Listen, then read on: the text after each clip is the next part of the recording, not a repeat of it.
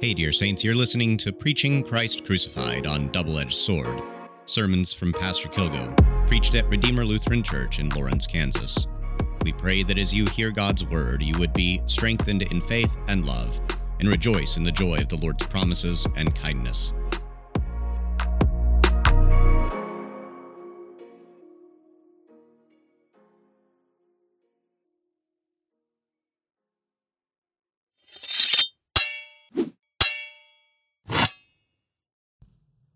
In the name of Jesus, Amen. Alleluia, Christ is risen. He is risen indeed. Alleluia. Dear Saints, last week we were meditating on the joy that the Lord gives to us in an eternal sense. And, and this is a theme that we've talked about that just kind of sits throughout all the scriptures, but it especially sits this time of year in Easter as we push towards the ascension of our Lord. Uh, now, just a, a, note on this, uh, it's in the calendar and whatnot. But just to note that in a couple weeks, we will be celebrating the ascension of our Lord uh, on uh, the Thursday. Uh, it'll be not this coming Thursday, but the next Thursday, I, I believe. Look at the calendar and double check that. Um, but the, the Holy Spirit is continuing this work in pressing us towards joy. So last week, uh, it's the work of the Holy Spirit uh, to give us joy in the resurrection of Jesus. And this week, we're going to see this joy showing up again. Why? Why we have that joy and how we're placed into that reality of the resurrection. And this is Jesus talking about the particular, what we call the threefold work of the Holy Spirit. And so we get Jesus saying that the Holy Spirit will come and he will convict the world of sin and of righteousness and of judgment. And then he will do this when he goes. And this is why Jesus says it's to your advantage that I go away. And this is one of these things we, we always just have to be reminded of that it's actually good for us that Jesus has gone into the heavenly realms, that he's ascended to be at the right hand of the Father for a whole variety of reasons. We'll talk more about this on the festival of the ascension itself, but one of them is showing up here that the sending of the Holy Spirit to us to bring us to faith, to give us all the gifts of Christ, to dwell in us and make our bodies his temple. All this is bound up to the ascension. That if Jesus does not go away, we don't have these things that he doesn't send the Holy Spirit to us. And then, uh, more for our consideration today, uh, Jesus gives this particular name to the Holy Spirit. Uh, he calls him in, in, our text the, the helper. Um, th- this is an interesting word in Greek. The, the verb gets used kind of all over the place, but the noun only in a couple. Uh, the noun is only used here in, in John and then in First John.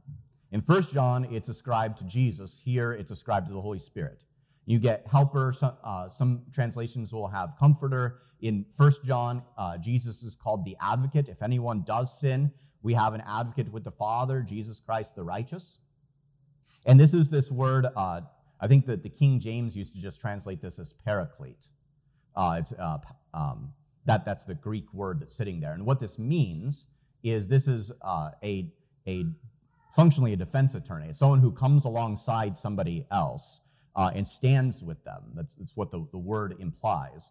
But it's used in a legal sense for a defense attorney. So it's setting us into this picture of the courtroom of God. And this is what we want to just have in our minds as we're going along through this work of the Holy Spirit. That we're brought into God's courtroom and we stand before the judge, who is the Lord Himself, and we have someone who is accusing us and there's someone who's defending us. And there's two possibilities here and it's with the defense. Either we are defending ourselves or we have a defense attorney.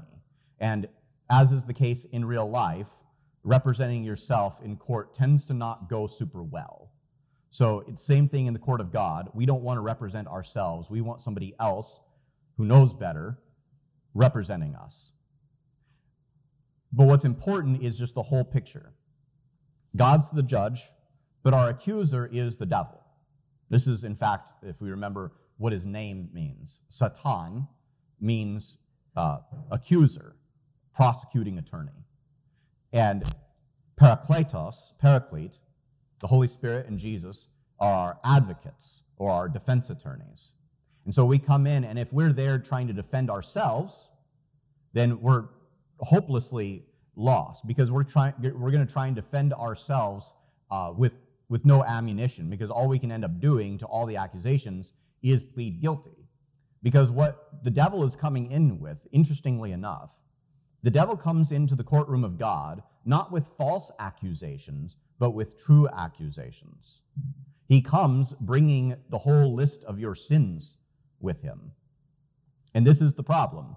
Because when the devil comes up and he says, here's, here's what Pastor Kilgo did and what he didn't do, I can only say that that's true. I'm guilty. And if I'm the only one defending myself, then I'm going to be eternally condemned. This is what Jesus is then hitting on that this defense attorney of ours and the Holy Spirit is coming along and he's doing these three particular things, especially in the courtroom of God and the courtroom of our consciences, that we would have joy still sitting there alongside all of this. So, the first thing that the Holy Spirit does, the first work, is that he'll convict the world concerning sin. And then Jesus, in explaining these, he says, Because they do not believe in me. And this is pressing us toward uh, the uh, a very important reality that there is only fundamentally one commandment, one sin, and it is unbelief. All the other sins that we have in, in life, every other issue that we have in the realm of sin, flows from that one sin. There's one commandment, there's one God, and you're not Him. And then everything else is commenting on that. Everything that we do in our sinful lives, what we do and live undone, what we say and don't say, what we think and don't think, all that stuff that we confess at the beginning of the divine service, all that is flowing ultimately from unbelief, which is why the, the confession of the man in the Gospels is also our confession I believe, help my unbelief. Because we always have these two things mingled with each other. So Jesus is telling us that the Holy Spirit will convict us concerning sin because of unbelief. And he just that just points us into the commandments. And to start off, the first one, have you feared God above all other things? Is there anything else that you have been afraid of? Have you loved God above all other things? Have you trusted God above all other things? And if the answer, which it should be, uh, to any of those is no, then the entirety of the commandments is broken right there. Everything is gone at that point. You are in unbelief in that reality. Now, thanks be to God, He brings us, as we mentioned, I believe, help my unbelief. He brings us also in faith that fights against that unbelief. And so both realities are going on. And then all the other commandments, as we examine them, uh, how are my prayers? How is my attitude towards worship? Uh, how is my attitude towards authority? Uh, do I uh, honor and protect life? Do I honor and protect marriage? All, just working through the commandments.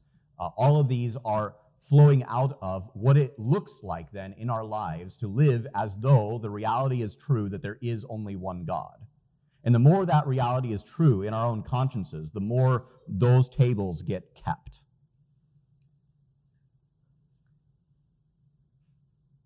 Now, what's important here is that our sin is what's on trial, not our good works. We get a little bit mixed up with this. We think that we're going to come into the courtroom of God and we're going to be able to present like a, a defense against all of our sin of like, look at the good works that I, that I did. But it does not work this way. You imagine how this would work in a court of law. I run down the road and I start busting out all the, the car windows as I'm running down the road.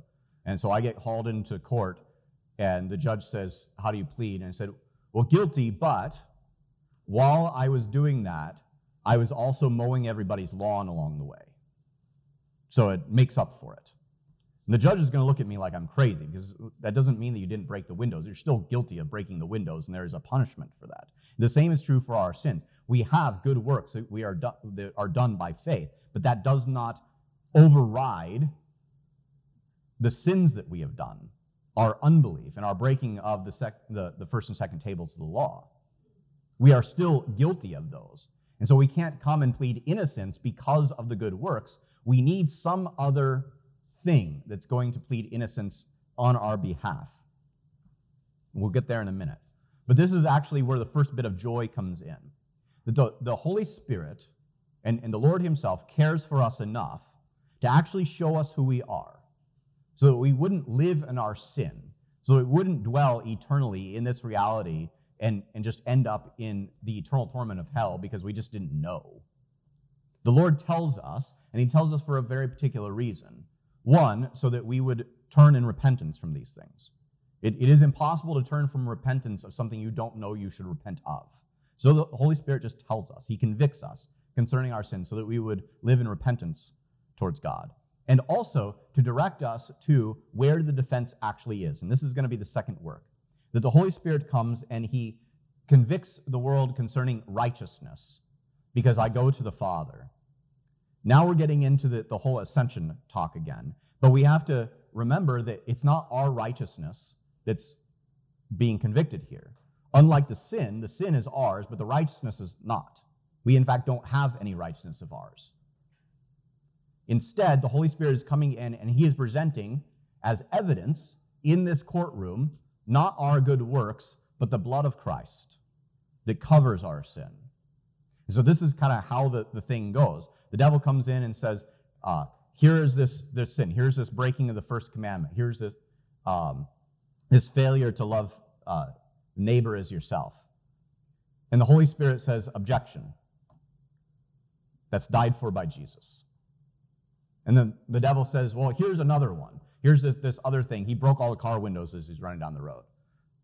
And the Holy Spirit says, Objection, covered by the blood of Jesus. And over and over and over, this is how it goes.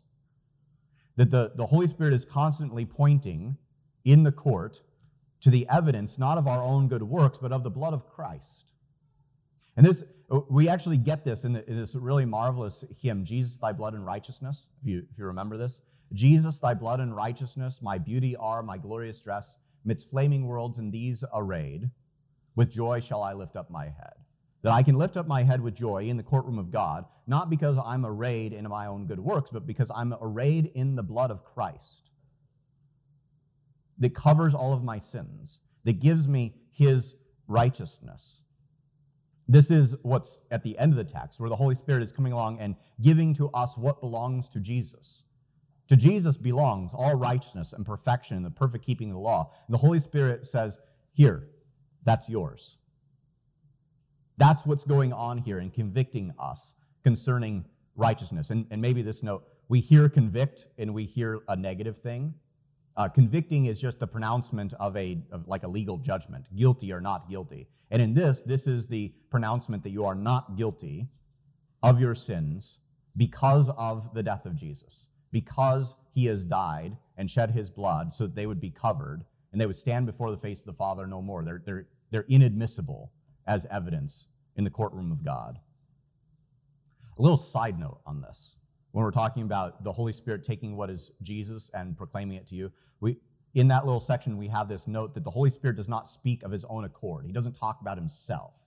The Holy Spirit talks about Jesus. The Holy Spirit points us to the person and work of Jesus. And this is instructive for us as well in how we then go and we talk to other people about all of this. There's always this temptation to talk about ourselves because we are kind of fundamentally selfish people and we like ourselves quite a bit and we want to show people how great we are and how great life has become because I'm a Christian. The problem is that's not always true and that's not really the point. We, should, we ought to follow the example of the Holy Spirit here in pointing away from ourselves and at Christ. They were always pointing them to Christ who is for them, Christ who has died for them, Christ who has been raised for them, Christ who has ascended for them, Christ who's coming back for them. That it's all the work of Christ for them. I'm just the messenger. As, as Luther's taught us, we talk about this quite a bit. Um, we are all beggars, showing other beggars where we found bread. I'm a beggar, and you're a beggar. Let me show you where the food is. Let me show you where Jesus is, who's going to feed you with the bread from heaven and the waters of eternal life. This is how we ought to be approaching this. In this, then, the second work of the Holy Spirit, we have joy in that the righteousness of God is covering me. Not my own righteousness, but His. And that, as the hymn says, gives us joy with which we can lift up our heads, that we can stand in boldness and confidence, in faith, uh, and, and in contentment. And then you get the third work of the Holy Spirit of judgment concerning the devil. The ruler of this world is judged. And this is such a beautiful preaching. At first, it sounds like the Holy Spirit's going right back in the law, uh, that he's going to convict the world concerning judgment. And then Jesus says, but not yours. The judgment of the devil, the judgment of your adversary. That now, after all the proceedings have been done, uh, essentially the devil gets held in contempt of court and gets kicked out. He can't stand there any longer. He can't keep bringing accusations in the courtroom of God against you any longer. He's gone. And he cannot come into your own conscience any longer and try and convict you of anything, and especially of death. If you remember, this is what uh, the author of Hebrews brings up that is so important for us that Jesus, by dying, destroyed death and also destroyed the one who has the power of death, that is the devil. That the, the chief power the devil has is to come and try and get us to be afraid of death so much that we turn death into a God. And we essentially worship at the altar of life and death instead of at the altar of God. Instead of understanding that Jesus, who is the life, has been given to us and all the things that come with that, and that in him we're already immortal. Death can't touch us any more than it can touch Jesus. And in this, we have this great joy that the devil is crushed, not only under the feet of Jesus, but under our feet as well. Already done. He can harm us no longer. This is what we sing about in a mighty fortress. He's judged, the deed is done, one little word can fell him, and that word is that he's a liar. He is going to come and try and tell you that you are still uh, under your sins before God, and he is a liar. He's going to try and tell you that your good works can merit salvation before God, and he is a liar. He's going to tell you that, that death is the greatest enemy and should be feared above all things, and he is a liar. He is destroyed, sin is forgiven, death is undone. That is the joy that we stand in in all this, and it is really quite wonderful and it's really quite emboldening. The Holy Spirit takes what belongs to Jesus, all of these things, his preaching, his life, his righteousness, all of it, everything that belongs to Jesus, just pick something that belongs to Jesus. The Holy Spirit takes that and he declares it to you, gives it to you as a gift. And he does this especially through the work of the church. This is, in fact, why we come to church. It's why you should come to church. This is what's going on here. This is, this is all we've got. All we've got is the forgiveness of sins and eternal life and the righteousness of Christ. All. But that is everything. If you have that, you have no lack.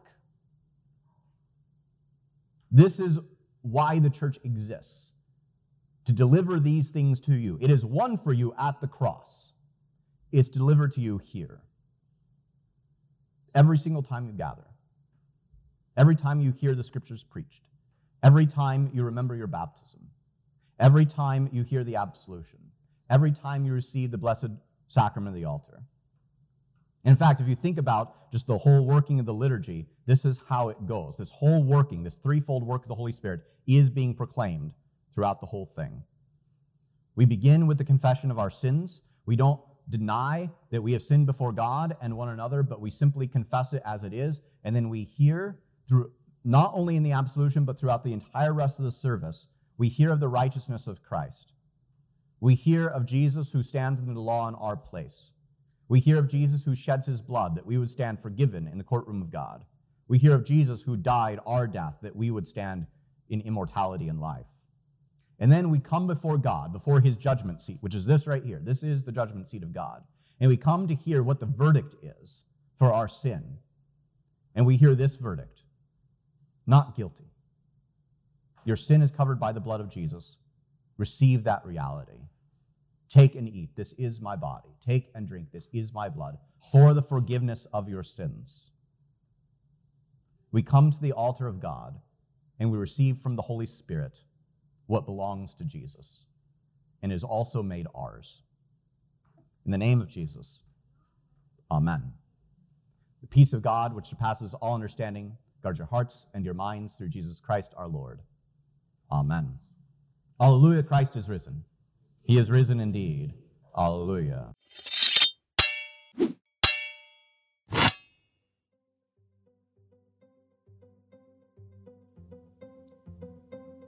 Thanks for listening to Preaching Christ Crucified on Double Edged Sword, sermons by Pastor Kilgo at Redeemer Lutheran Church in Lawrence, Kansas.